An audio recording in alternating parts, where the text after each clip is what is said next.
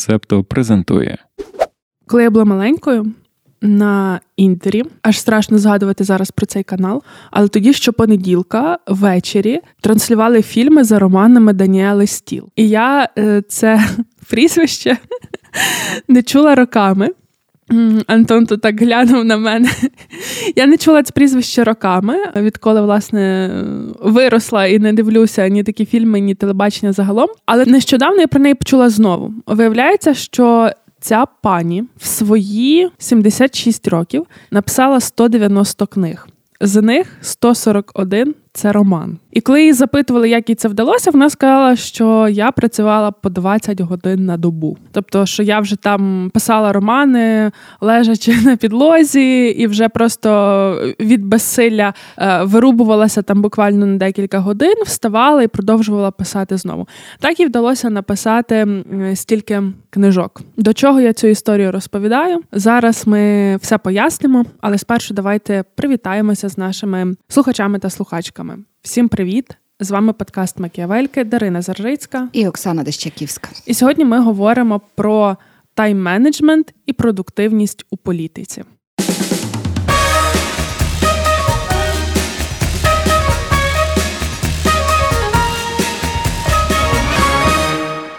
Як ваша підготовка до цього подкасту проходила?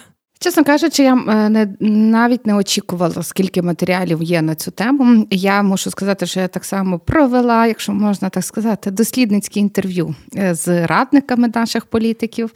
Е, такі поспілкувалася, як працюють політики. Цікаво, маю що розказати. Маю.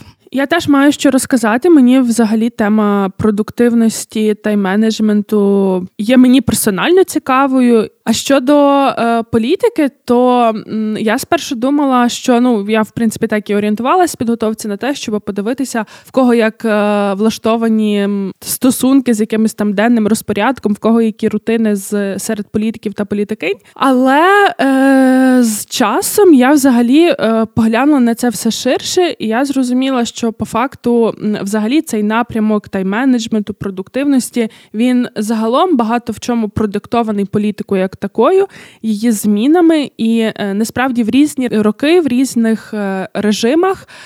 Е, впроваджувалися політики, які за рахунок того, що визначали, наприклад, розклад робочого дня, так чи взагалі який має бути робочий тиждень, такими політиками впливали на те, яке соціальне життя ведуть люди. І відповідно е, соціальне життя потім визначало зокрема і суть політичного режиму.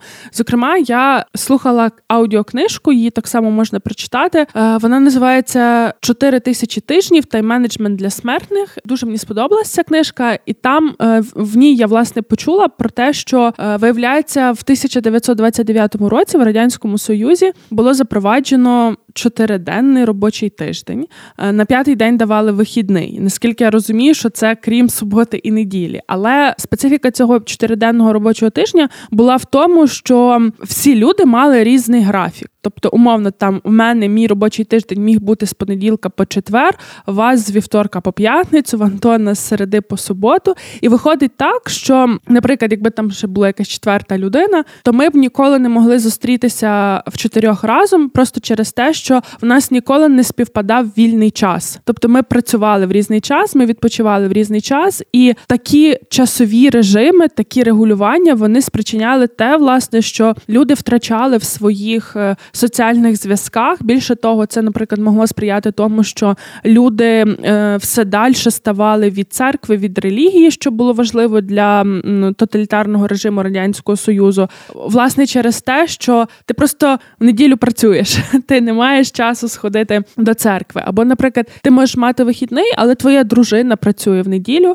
і таким чином регулювалися за допомогою графіків розкладів, регулювалися взагалі всі інші системи життєдіяльності людини. Ну, те, що ти зараз сказала, це загалом знаєш, відповідає цій логіці Тофлера по те, як було організоване наше життя, і що друга хвиля так званих індустріальних суспільств вона передбачала дуже стійкі е, графіки, дуже чітко структурований робочий день. До цього додалася медицина, медичні дослідження, які були, зокрема, все, що стосувалося педіатрії, вагітності, жінок і таке інше. І якщо пам'ятаєш, то наприкінці 50-х років взагалі був такий момент, коли чуть не вся планета в один і той самий час годувала дітей, бо Роберт Споук, такий був доктор, сказав, що три години і хватить. От і час, в принципі, соціальна та і політична характеристика, і вона визначає наше життя. Але в нас є постійно оці зміни е, бачення, яким є час. І до сьогоднішнього дня там ніхто є оце уявлення про лінійність часу, але багато хто говорить про те, що час не лінійний, і то дає нам таку якусь віру, що можна якось подорожувати подорожувати в часі, ну якщо він не лінійний, можна е, буде виправити минуле або взагалі що існують е, купа мультивсесвітів, де час якось по-іншому розгортається. Але якщо говорити про політиків і про власне політичне життя, то тут е, теж цікаво, як сприймається політичний час, але багато у чому він є циклічним. І це пов'язано теж з демократією, адже демократія це до сьогоднішнього дня найчастіше розуміється як вибори. Вибори вони періодичні, раз там 4-5 років. А це означає, що політики прив'язані не тільки до розпорядку свого робочого дня, політики і навіть і топ-менеджери, державні управлінці, скільки вони прив'язані до тої циклічності часу виборчої кампанії. Е, бо вони приходять після виборів, там вони починають працювати над е, реалізацією досягнення державних цілей. Після цього наступає той момент, коли треба працювати вже знову з виборцями, підготовка кампанії, опять вибори, старт нового виборчого циклу. І це теж відображається і на продуктивності політиків, і це відображається на способі організації їхнього часу. Я е, скажу, що коли е, я була заскочена великою кількістю інформації, досліджень, які присвячені, і там опять же консалтингові всякі публікації, які присвячені тому, як краще організувати час політика, виявилося, що найбільше від стресу страждають молоді політики в перші два роки роботи. І все це пов'язано через перевантаження, через те, що вони не можуть е, сформувати свій робочий день, і дуже багато речей пов'язаних з власне постійним протоком зустрічей, який а політики це постійний потік зустрічей е, і, і з виборцями, і з колегами, і з управлінцями, і з експертами. І оцей постійний потік зустрічей е, він повинен бути ну ставати більш структурованим, а молодим політикам, і особливо в перші два роки роботи після виборів, це достатньо важко організувати. І друге, е, що група така досліджень, які пов'язані з тайм-менеджментом в політиці, вона пов'язана зі стресом, знову ж таки. Але цей стрес пов'язаний з почуттям солідарності е, та з тим, що політики е, десь якийсь час починають частіше спілкуватися з маргіналізованими групами, і вони втрачають оце відчуття суспільства або мають надміру сильну емпатію, яка їм теж не дозволяє е, працювати, ну, бачити оце загальне благо, те, що ми називаємо. І це теж такий цікавий підхід. Ну, Мені здається, що коли ми говоримо про війну в Україні, знаєш, і живемо в нашому контексті, то говорити, що в когось стреси, то якось навіть не дуже, ну. Якось випадає, бо стреси всіх, вони в нас постійні. Напевно, в політиків, так як і в нас, може, чуть ну, більше. Е, так, тобто ми зараз живемо в виключних умовах. Тут це теж треба розуміти. І в нас е, стрес спричинений те, що ми живемо в умовах е, воєнної агресії щодо нас, і ми постійно фактично під прицілом, і ти постійно в атмосфері того, що хтось когось втрачає, що знову гинуть люди, і це зрозуміло, що це постійна ситуація стресу, але я би ем, ну тобто я би не знецінювала того, що е, стрес буває з спричинений і іншими факторами, і я би казала так само не знецінювати того, що ми можемо якраз от стрес від інших факторів спробувати змінімізувати, тому що якщо ми не можемо повпливати, наприклад, на те, буде ракетна небезпека чи не буде, то є якісь речі, які в плануванні нашого розпорядку життя е, так само нас вганяють в стан виснаження, так? І тут вже ми можемо спробувати щось змінити.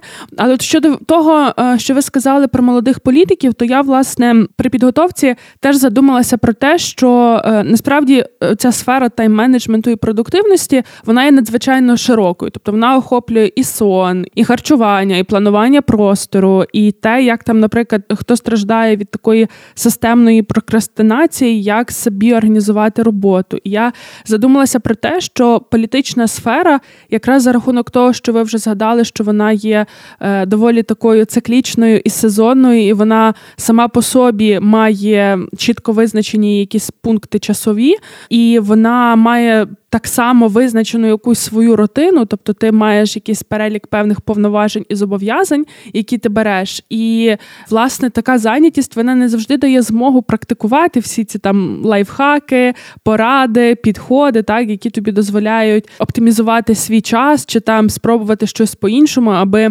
досягати іншого результату. Тобто, але, наприклад, для людей, яким там важко зосередитись на виконанні якогось завдання, е, їм можуть рекомендувати, щоб вони працювали працювали циклічно в різних місцях. Тобто, там е, не знаю, мені треба підготуватися до подкасту, я пішла це зробила там в офісі.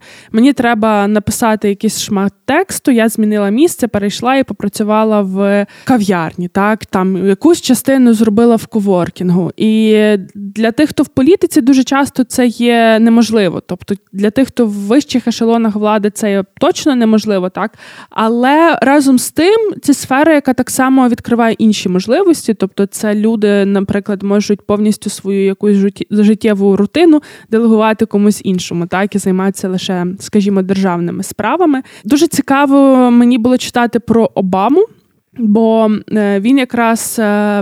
Мав свої підходи, які йому дозволяли зменшити потік зустрічей. Але тут теж треба розуміти, що це Обама в статусі президента був, так тобто це людина, якій не всі будуть перечити і дослухаються до його побажань і потреб.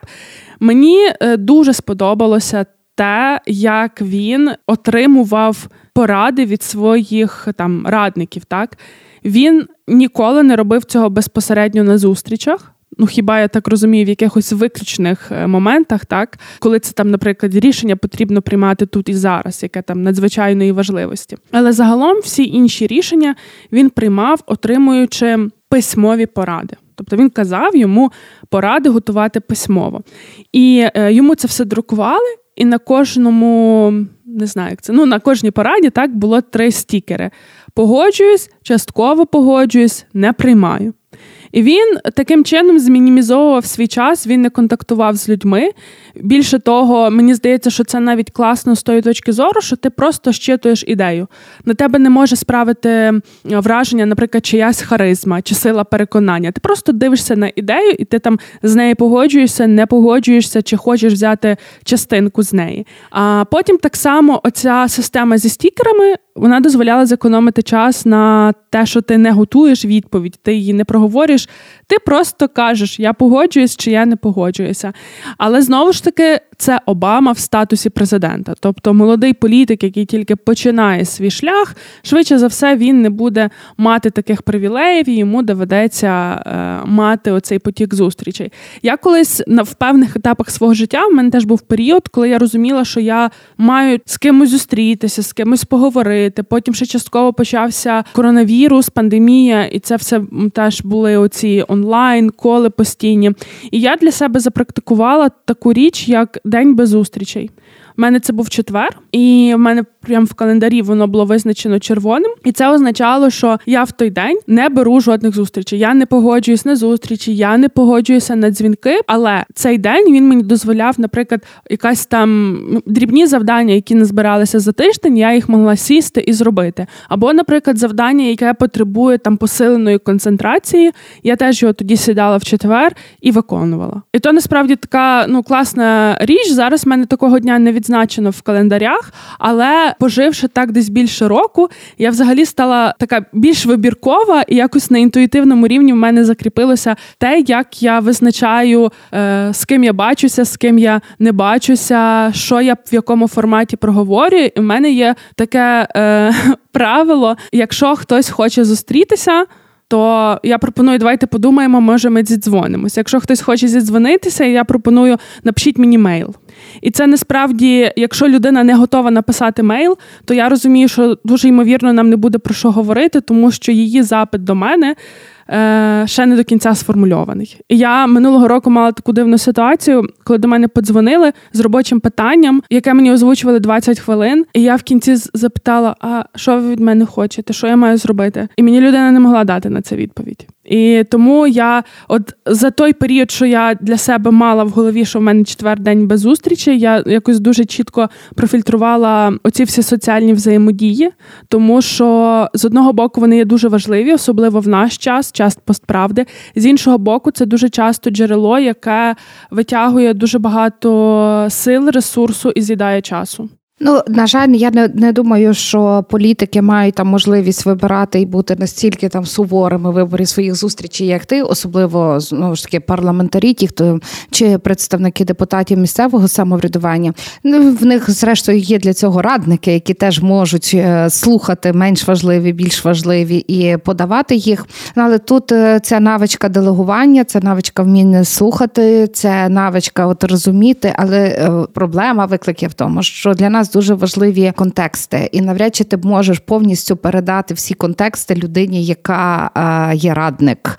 Е, більше того, сфера професіоналізації вона призводить до певного звуження, і тому все-таки політики вони і такі політики, щоб вміти ці різні контексти зводити докупи, і часто їм не уникати зустрічей, бо вони щоб не загубити щось важливе, не пропустити якусь е, дрібницю, яка завтра може стати велетенською проблемою. Ну тут не йдеться про те, що повністю уникати. Тут просто треба розуміти, що це може бути джерелом, яке там вносить деструктив в твоє життя і якось це обмежити. До речі, в Обам в них е, теж, е, що мене так здивувало і вразило, це те, що коли вони заїхали в Білий Дім, вони заїхали з правилом ніяких нових друзів. І це, зокрема, е, було пов'язано з тим, що вони хотіли не перевантажувати графік, тому що в них є діти, і вони розуміли, що крім справ державної ваги, вони ще хочуть залишатися батьками. А друге, з чим це було пов'язано, те, що Обама не хотів себе обтяжувати якимись соціальними взаємодіями, які би могли впливати на його рішення. Але про делегування тут, знаєте, теж такий момент. У мене таке враження, там спостерігаючи за різними людьми в своєму середовищі, мені здається, що насправді в нас багато хто не вміє делегувати.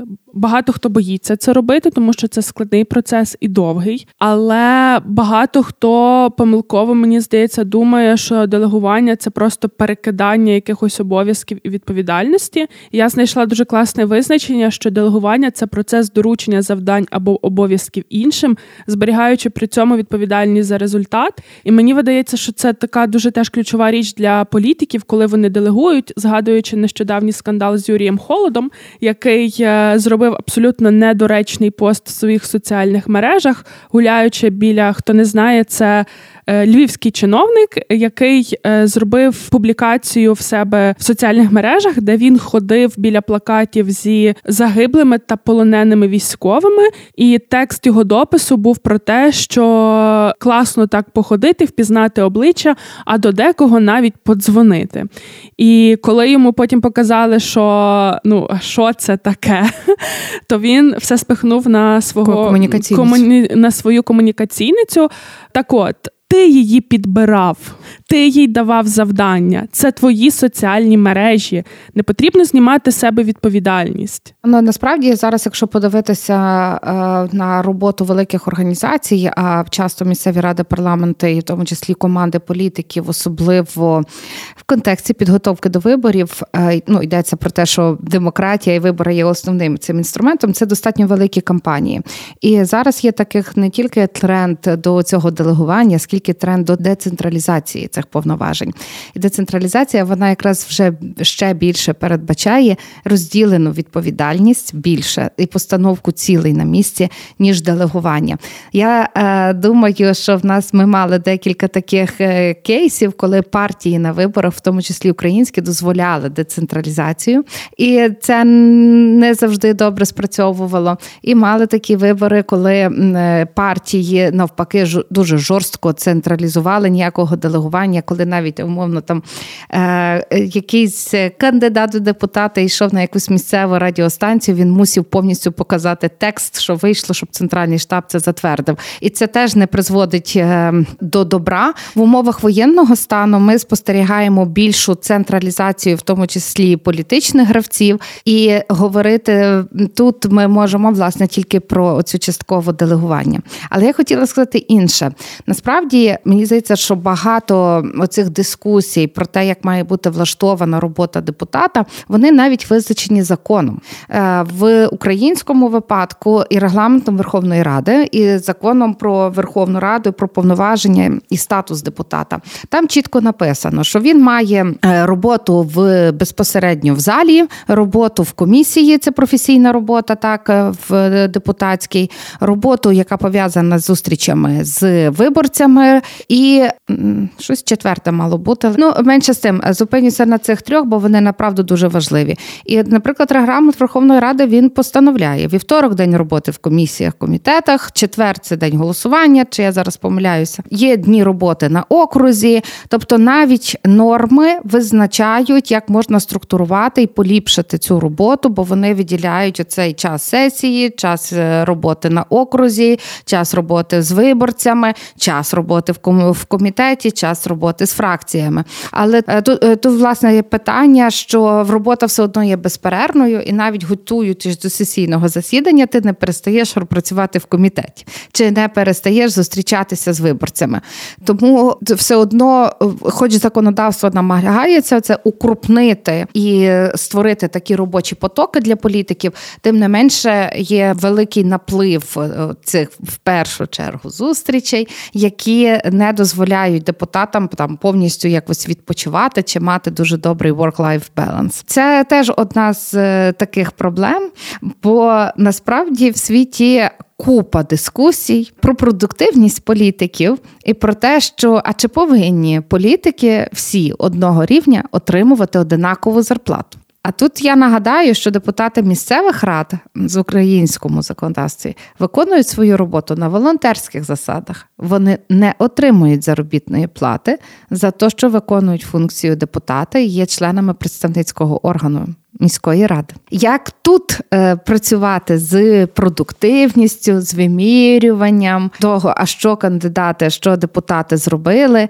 е, як тут визначити ну, на, на національному рівні, як тут визначити, якої зарплати вони потребують? Ну, питання уряду то ще таке гостріше питання, бо направду там років зовсім декілька тому був великий скандал, коли оприлюднили, що зарплата міністра освіти тоді була пані міністр Анна Новоса 30 тисяч гривень, і це викликало дуже велике збурення, чи то не забагато. І міністри мусили пояснювати, що таке 30 тисяч гривень для такої роботи, для такої зарплати.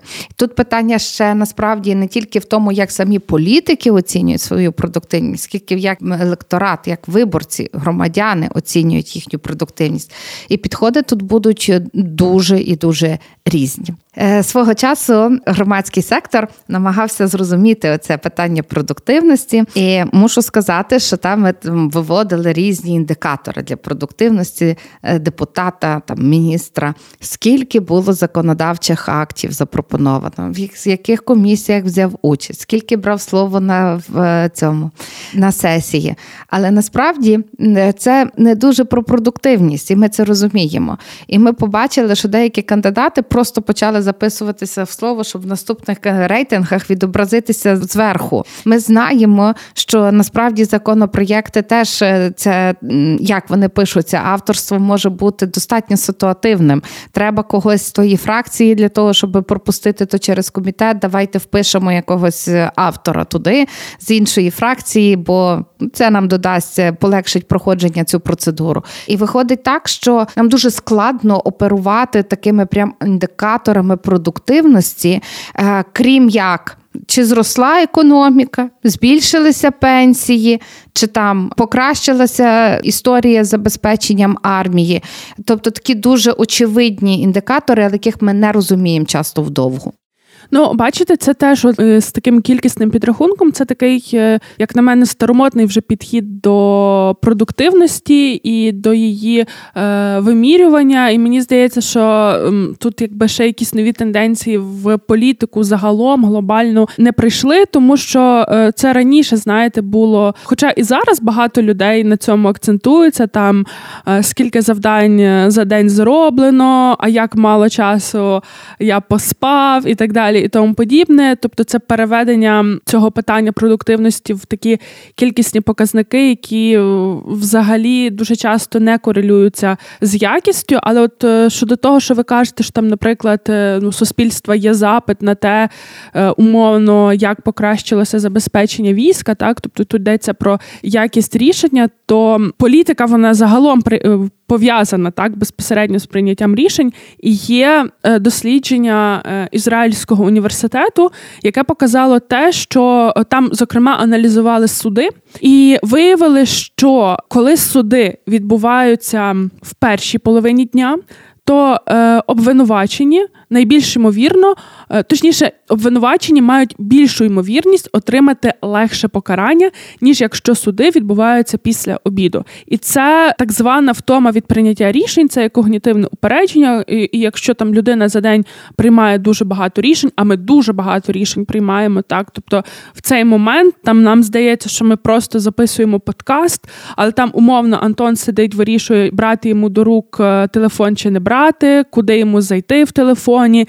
Е, Оксана щось там думає теж.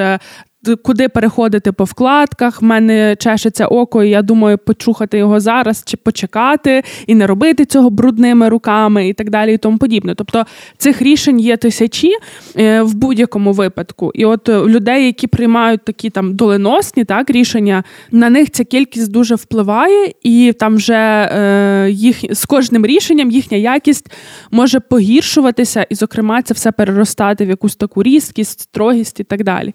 І от знову ж таки повернуся до Обами. Що він робив? Він казав, що ви мене побачите в двох типах костюмів. Е, власне, через те, що я дуже рутинізую свою буденність для того, щоб не приймати отаких рішень. Тобто, якщо в мене є костюми одного типу, то я не буду думати, це має бути костюм сірий, чи це має бути костюм зелений. Я завжди одягну костюм синій так тому що в мене я, я тут в себе забираю оцю е, можливість вибору. І Тому мені теж здається, що до того, як аналізувати взагалі, тут може навіть е, не йдеться про продуктивність як е, таку, але про якість політики, як її операціоналізувати. Це дуже такий хороший виклик для нашого часу, бо кількість не завжди означає якість, багато шуму не завжди означає якість якісне рішення не завжди означає, що це рішення, яке відповідає очікуванням суспільства.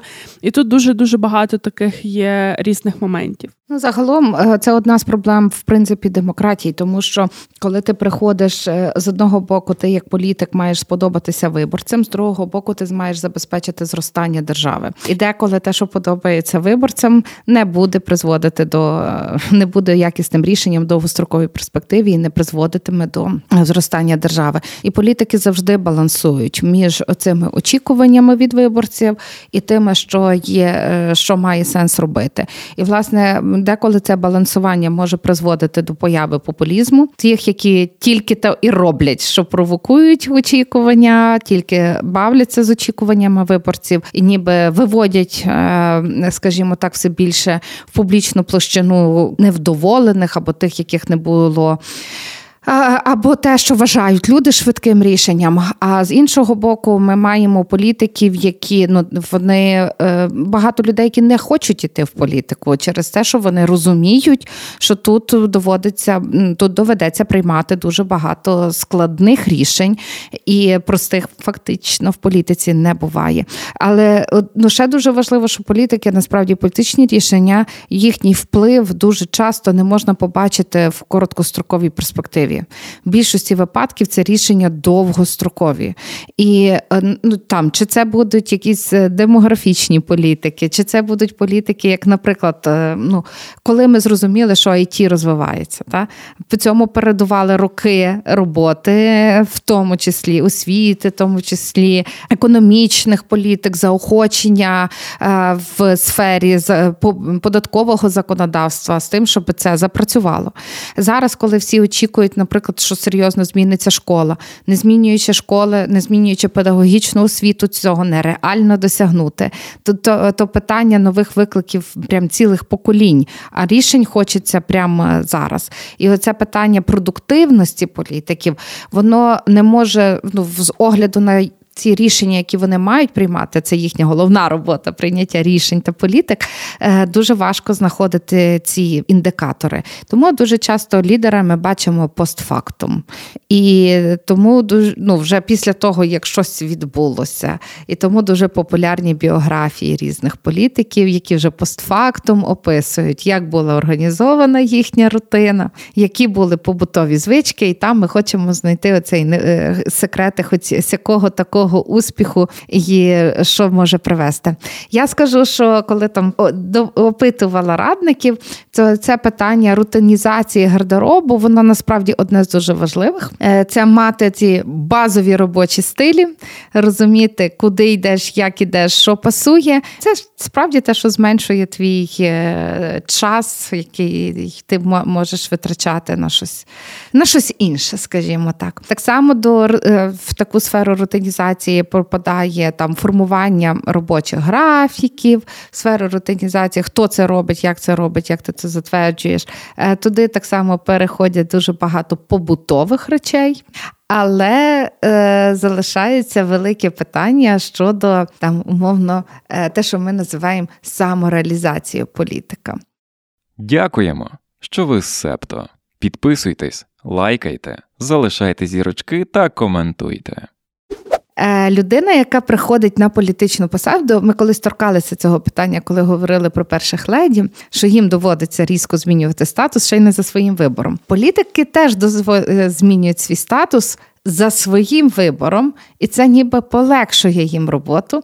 Але от спробуємо уявити собі, та, що ти е, до цього дня директор успішної кампанії, потім ти вимушений її передати, отримувати меншу зарплату, а твоя кампанія, щось там з нею відбувається, і ти не знаєш, як не можеш офіційно на це вплинути. І оце бажання, воно все одно починає тиснути на тебе, що тут ти в тих потоках зустрічей, потоках та корисної роботи втрачаєш те, що мав до того.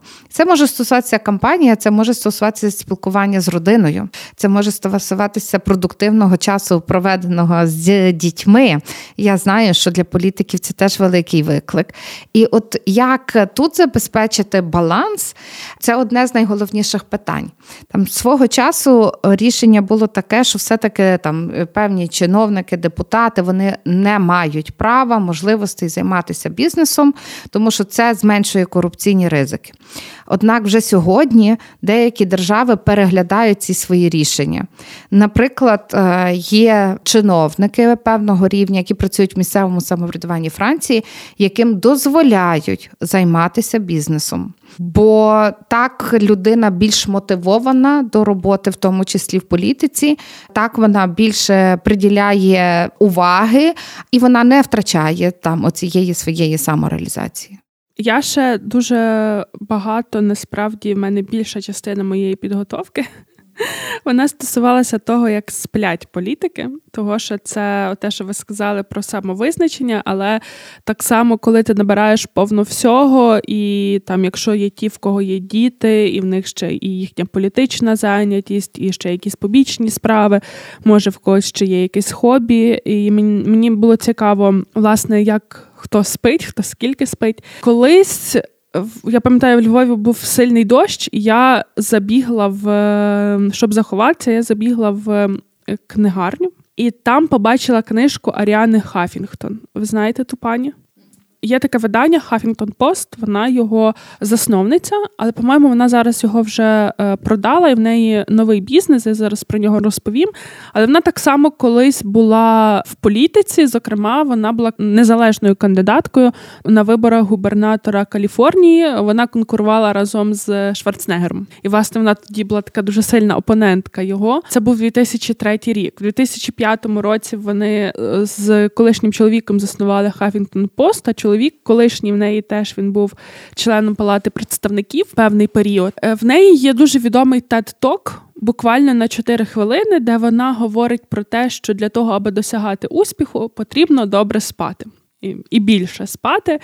І, власне, е, це мудрість, яку вона пізнала вимушено, бо вона вона сама е, з Греції е, до штатів переїхала в 16 років, і багато свого життя вона прожила в Вашингтоні, де є культ е, перепрацювання, культ того, як мало ми спали, і вона навіть про це в тоці тому говорила, і в книжках своїх пише, що там з кимось бачилася, і там перше, що розповідає людина, я спав тільки 4 години сьогодні вночі.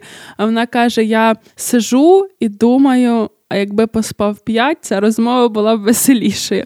Ну, одним словом, вона просто в якийсь момент від нестачі сну на другий рік після запуску свого видання вона впала е, в кабінеті.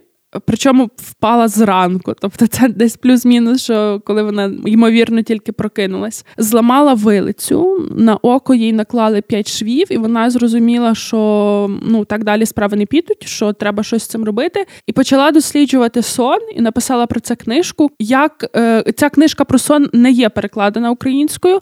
Українською є перекладена її книжка Досягай і процвітай. Е, Мені не дуже подобається цей переклад. В оригіналі вона Thrive.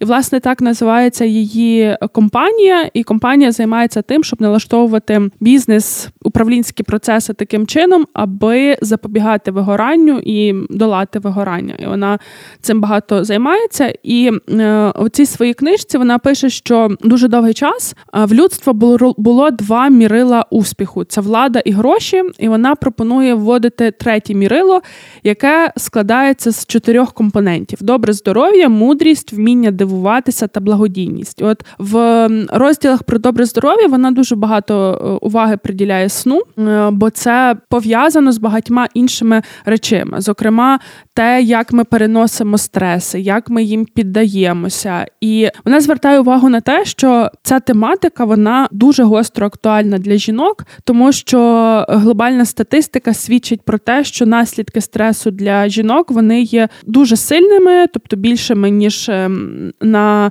працюючих чоловіків, і тому вона просить більше звертати уваги, зокрема, на свій сон. І більше того, вона зазначає такі речі, які важливі для суспільства загалом. Тобто, здавалося би, ну хто скільки спить і наскільки якісно спить, це там питання самопочуття кожної конкретної людини. Але при тому, якщо не досипати буде вся нація, то це матиме і загальний вплив. Е, в сенсі я зараз не говорю про те, що ти там менш продуктивно працюєш на роботі. Вона звертає увагу на те, що в умовах недосипу людина схильна впадати в забобонне мислення.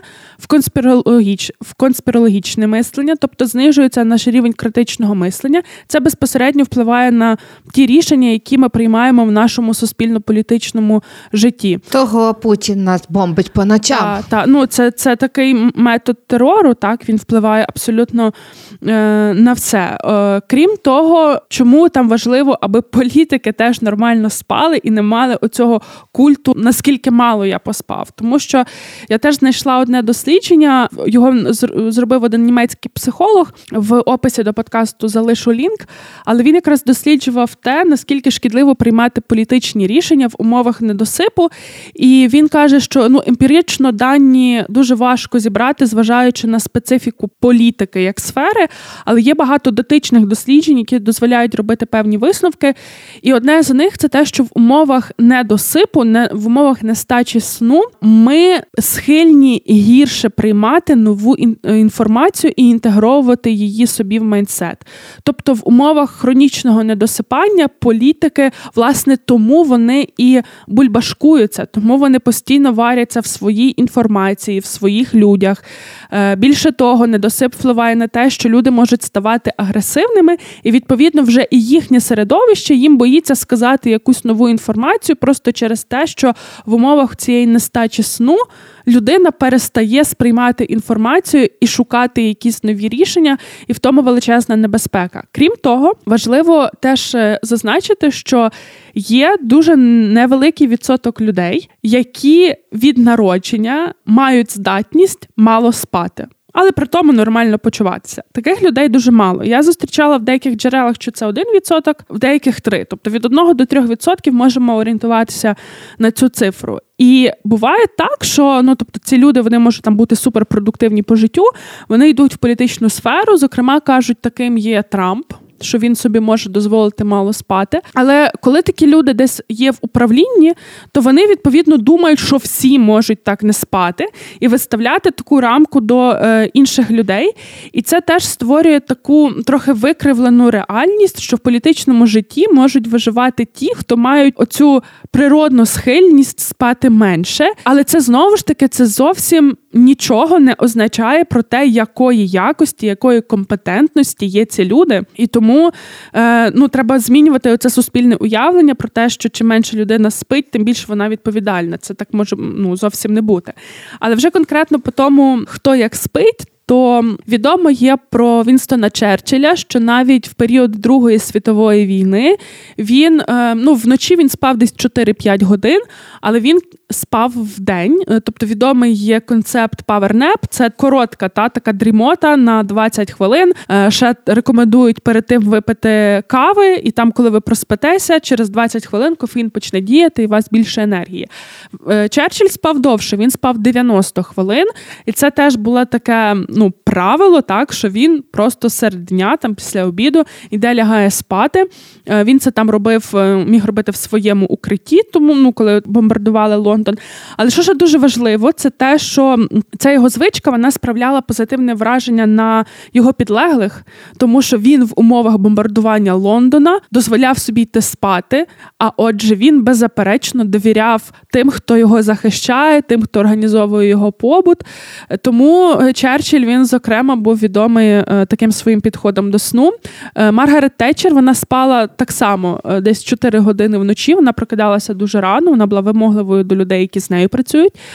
Спала вона в день, але спала на задньому сидінні машини, і її підлеглі навіть переживали з цього приводу, того що ну, випадку аварії розуміли, що вона в стані сну не зможе так якось зреагувати і себе захистити, тому їй зробили таке спеціальне сидіння, що там фіксувалася якось голова, ще щось.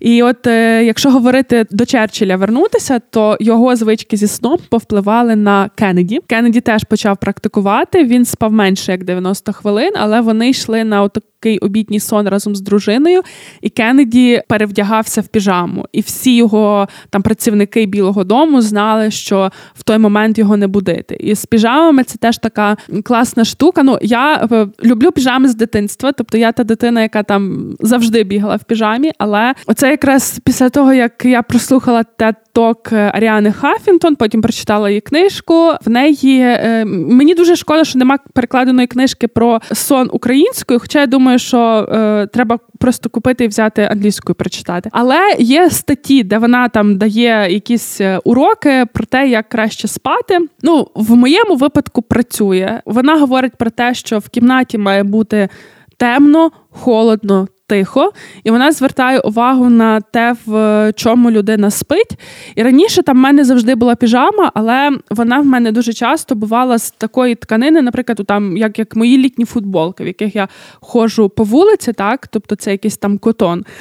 Дуже важливо, щоб тканина, в якій людина спить, відрізнялася від текстур, які вона зазвичай носить в день, тому що тоді мозок краще переналаштовується. Бо якщо це однакової текстури тканини, то мозок не бачить різниці. Тобто, ви собі знаєте, що це футболка, в якій ви спите, а для мозку це одне і те саме, і він не може налаштуватися. Тому це я для себе відзначила, що Кеннеді любив е, одягатися в піжаму. А Клінтон е, він він любив павернепи, але вже по закінченню закінченню е, своєї президентської кар'єри він визнав всі свої помилки. Він робив, коли був втомлений. Ну е, я теж намагалася там знайти про сон. Там є ціла інфографіка на навіть на українській правді про те, хто як скільки спить, е, як політики сплять. Є ціла купа теорій, як краще спати. Але якщо говорити про цих виняткових людей, е, декілька прикладів, які ми назвали, все одно виходить, що середній сон політика виходить 9 годин. І є ціла підбірка цих так само різних роду мемчиків, фоточок, фотожаб, коли політики засинають просто на засіданнях е, Верховної Ради чи там парламенту, чи навіть, е, по-моєму, прем'єр е, Японії одного разу заснув на бюджетному комітеті. Здавалося би, так? Ну, бюджет не дуже весела сфера. Ну, сон, мені здається, сон і робота то не завжди про веселість, то радше про це, наскільки вони втомлені, і що спати все одно треба. І хоч якщо ти не доспав декілька ночей підряд, то рано чи пізно ти заснеш на засіданні бюджетного комітету, і то знімуть журналісти. Е, я хотіла, ну типу, на я коли намагалася знайти про цей е, про, про той сон, е, це добра практика в багатьох політиків. Вона є оцього переключення по обіді. І я думаю, що з огляду на кліматичні зміни в Україні вона теж може прижитися ближчим часом, бо це і спека, яка теж не є продуктивною для нікого кожного з нас, і краще її пережити в такий спосіб, і відпочити, і мозок переключити. Е, ще багато, коли говорять про сон, е, і в політики, в тому числі, то говорять про оці. Е, там умовно роботу підсвідомого, яка теж дозволяє, ну, типу, навіть коли спиш, ти все одно не перестаєш думати про рішення, і вони можуть, е, ну, типу, ця робота дає можливість мозку теж подумати про це, звичайно, глибше, тому сон насправді такий важливий. Ну і я не знаю, мені здається, що зараз часи все ж таки змінилися, і коли там модно було говорити, скільки ти не спиш сьогодні, модно розповідати, наскільки здоровий в тебе спосіб життя. Е, як, як... То я вам скажу, Оксана, я теж так думала. Потім зрозуміла, що це моя бульбашка. І досі є багато людей, які е, ставлять як в якийсь не знаю абсолют успіху і життєвого досягнення це здатність, е, скільки годин ти перепрацьовуєш, і е, якщо то менше 12-14 годин, то е, ті люди вважають, що ти щось робиш не так. Тому я думаю, що то знаєте, що це така в нас бульбашка. Мені здається, що в нас е, ще в Україні дуже багато зараз, саме в Україні, для нас, ну для мене персонально, я буду так говорити.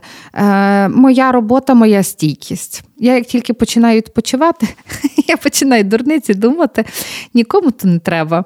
І я шукаю собі постійну роботу. Не не тільки тому, що це, грубо кажучи, там я хочу добитися якогось успіху. Ні, це в тому числі допомагає мені стійко переносити те, що відбувається навколо. Я кожного разу це ставити собі рамку, наскільки це допомагає, не допомагає перемозі.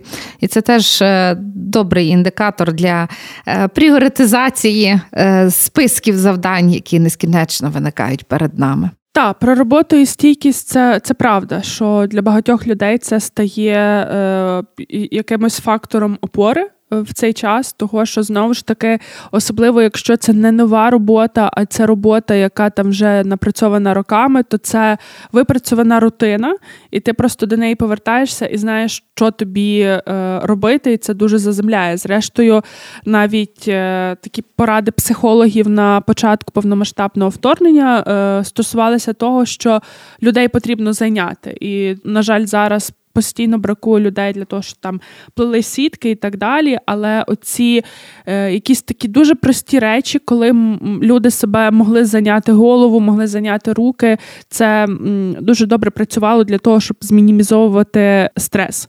Але на останок, я знаєте, що би хотіла сказати, то насправді не але, то в продовження того, що я говорю. Недавно е, є таке американське нове медіа, яке називається Семафор. І вони недавно робили саміт про стан добробуту, і на ньому говорилося про те, що уряди, от вони зараз збирають дані про продуктивність та зайнятість населення, але вони мають починати це робити також про рівень самотності та добробуту своїх громадян, тому що дослідження показують, що близько чверті населення світу почуваються дуже або достатньо самотнім. І це один з наслідків е, тієї системи до організації праці, яка там в нас роками працювала. Потім пандемія до цього доклалася, і це впливає не, не, не тільки на те, власне, наскільки добре чи недобре ми почуваємося, але й впливає потім в, в тому, як ми почуваємося як учасники та учасниці якогось суспільно-політичного процесу часу. І коли було введено оцей восьмигодинний робочий день, цього добилися профспілки, і один з аргументів, який вони наводили, це те, що люди, маючи більше часу на дозвілля, зможуть його корисно проводити, розвиватися, ставати потім кращими в роботі. І це на довгий час породило так само такий інструменталістський підхід до вільного часу, що ніби ти постійно маєш чомусь вчитися, розвиватися і так далі. А потім це посприяло тому, що там люди за рахунок того, що дійсно там ми можемо мати вільний час на зустрічі, але оскільки він не синхронізовується з іншими людьми, то слабнуть ці соціальні взаємодії, і люди стають більш схильними там проводити час, наприклад, вдома на дивані перед телевізором, і вони починають дивитися. Е, ну там, якщо це штати, то якийсь Fox News, і відповідно стають такими ревними трампістами. По інших країнах те саме, але для того, щоб чинити опір оцьому такому авторитаризму, який зароджується, дуже важливі є соціальні взаємодії між людьми. І власне... Ну, і тому, е, вибач, я тебе тут переб'ю, але тому, для наприклад, для цієї самої продуктивності дуже важливо те, що ми називаємо сьогодні емоційною підтримкою. А от якраз в політиків її отримати дуже складно, бо це саме по собі середовище дуже змагальне. Виборці тобі підтримки не дадуть. Радники це ти, кого ти теж сприймаєш як тих, що е, ну там виконують якісь певні повноваження та функції. І тут ці проблеми з недосипанням, твоєю емоційною стійкістю. Я зараз е, ну, про політика говорю. Навіть там отримати емоційну підтримку досить складно. І це те, що приводить до того, що ми ніби маємо такі величезні очікування, і потім дивуємося, що ніхто не хоче туди йти. Тому, якщо бачите, що політики роблять щось добре, хваліть, не тільки критикуйте. Бо знаєте, критикувати е, завжди ми всі гаразд, е, бо це легше. Це легше, це зрозуміліше. А коли хтось щось добре робить, то ми помовчимо з боку. Якщо хтось добре щось робить, хваліть політиків, хваліть тих, хто для вас робить контент. Це, е, Це дуже і дуже важливо. Того, що я кажу, завжди критикувати легше. А те, що добре, ми просто на цьому можемо навіть не акцентуватись. Отже, якщо так підводити підсумки, то для демократії і для розвинутих суспільств важливо хвалити політиків, мати час на сон, мати час на е, самореалізацію, скажімо, назвімо це так, то не, не тільки заняття своєю роботою, а роба, мати роботу, яку любиш. І ще дуже важливо е, мати відчуття солідарності. А це важливо мати соціальні зв'язки. А для авторитарних Дарина, то що? Роби і більше ніц. Не думай. Та роби, тоді приходь додому, дивися телевізор сам і все. Тому будьмо солідарні. Всім па-па!